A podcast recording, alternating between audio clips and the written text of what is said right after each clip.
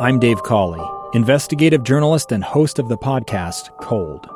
Don't miss Cold's new season 3, where I look into the unsolved disappearance of Sheree Warren, a woman last seen leaving her job at a Salt Lake City office in 1985.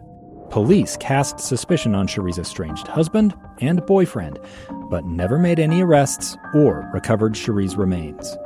Find Cold Season 3, The Search for Sheree, anywhere you get your podcasts. Inside Sources.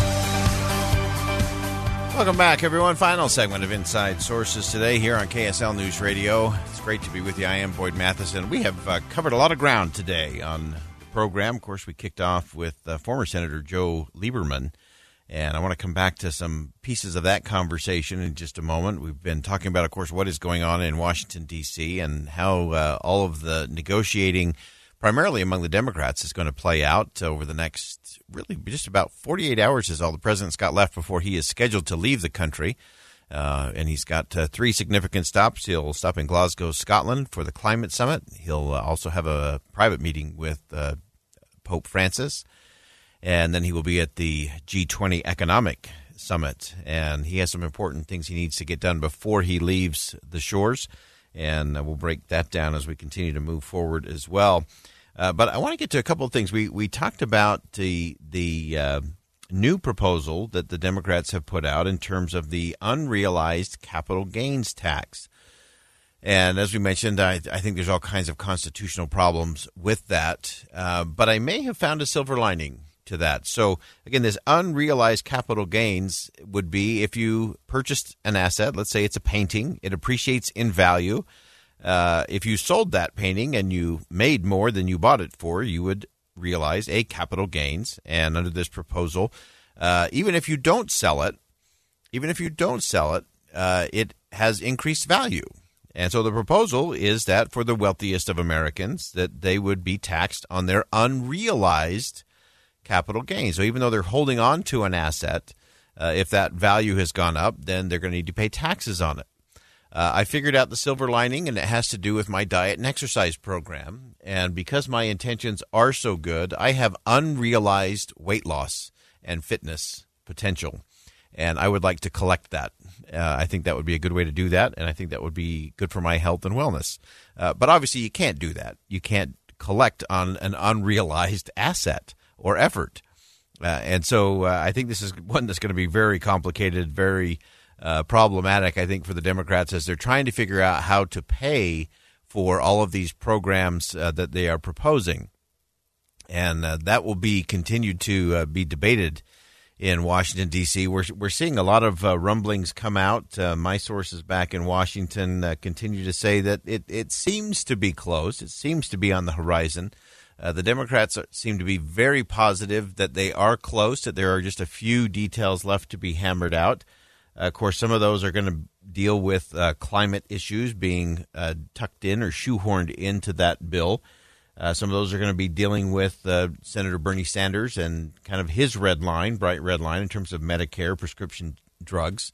that that may be the final holdout, but there's a lot of negotiating yet to be had in our nation's capital on these two significant uh, pieces of legislation, and these are important for the president. Uh, I actually want to go back to something we talked about yesterday in terms of watching the process play out. Uh, there's a term in Washington, D.C. that you have to land the bill. In other words, the bill has to work its way through the House and the Senate, and, and it has to be landed. It has to land on the president's desk so the president can sign it and it can become law. And it is like landing a plane. And sometimes what we see is when politicians are talking about things at 30,000 feet, everybody's happy. Everything sounds good. Uh, ideas of solving all the world's problems with a government program can sound really nice. But then you have to start getting prepared for landing.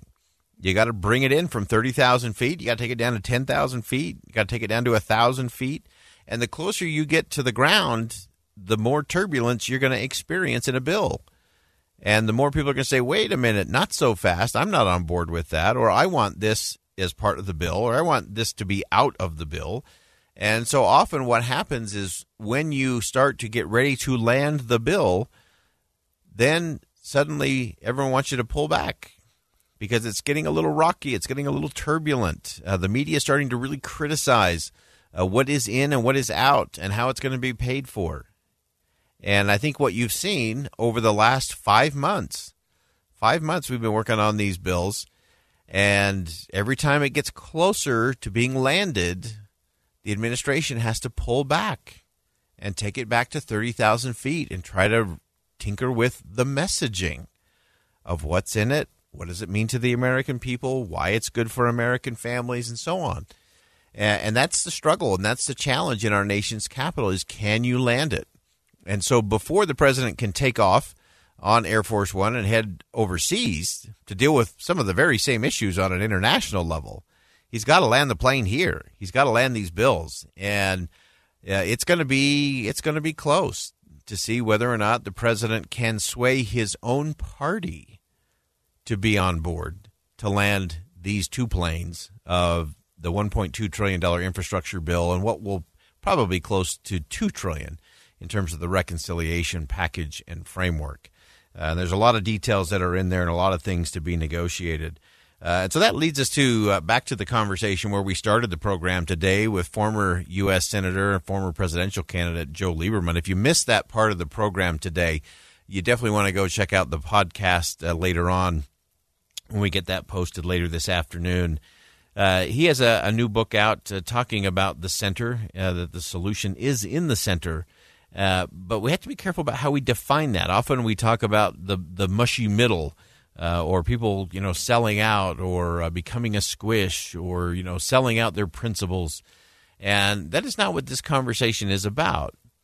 Uh, it's more about the center uh, not just the moderate. So we talk about the moderate wing of the democratic party as opposed to the liberal wing of the democratic party. We talk about the more moderate wing of the republican party as opposed to the more conservative wing of the republican party but the issue is a centrist. And Senator Lieberman uh, gave a great example, uh, two great examples, really, of those who were ideologically very passionate and very principled. Uh, he talked about Ted Kennedy, who was clearly a liberal Democrat, and and he was a centrist. He would come to the center uh, to do deals to get certain initiatives done or bills passed. John McCain, similarly, he was a conservative Republican, but often came to the center in order to get something passed or get something done. Uh, and there are a host of other examples out there. Uh, those were two that Senator Lieberman shared with us today.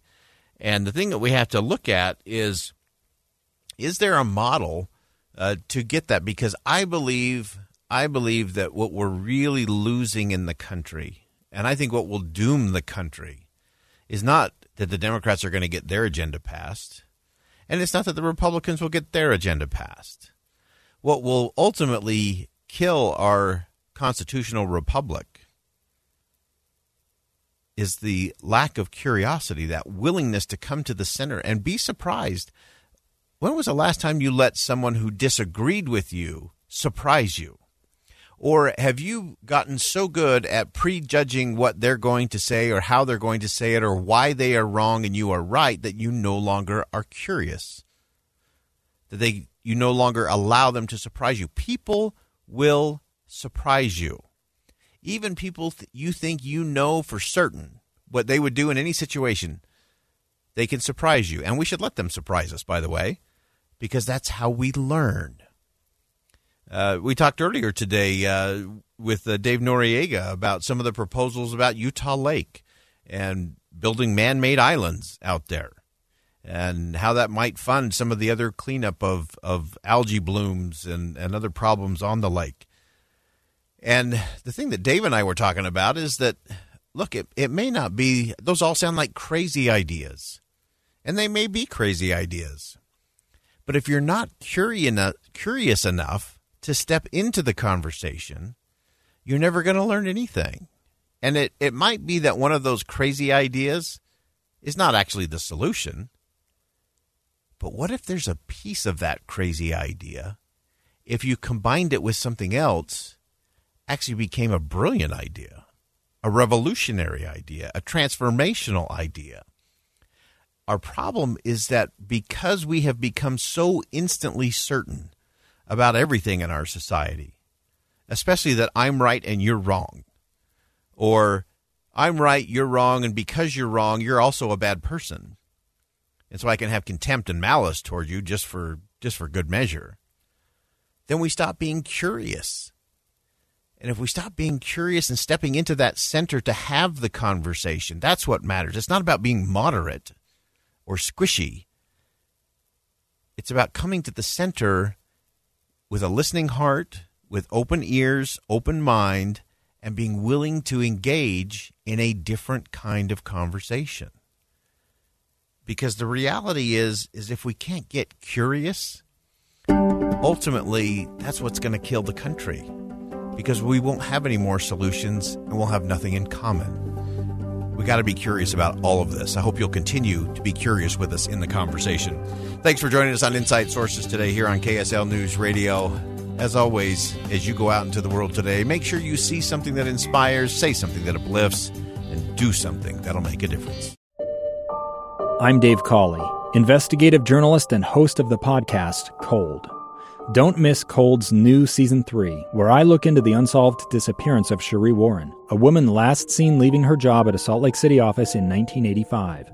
Police cast suspicion on Sheree's estranged husband and boyfriend, but never made any arrests or recovered Sheree's remains. Find Cold Season 3, The Search for Sheree, anywhere you get your podcasts.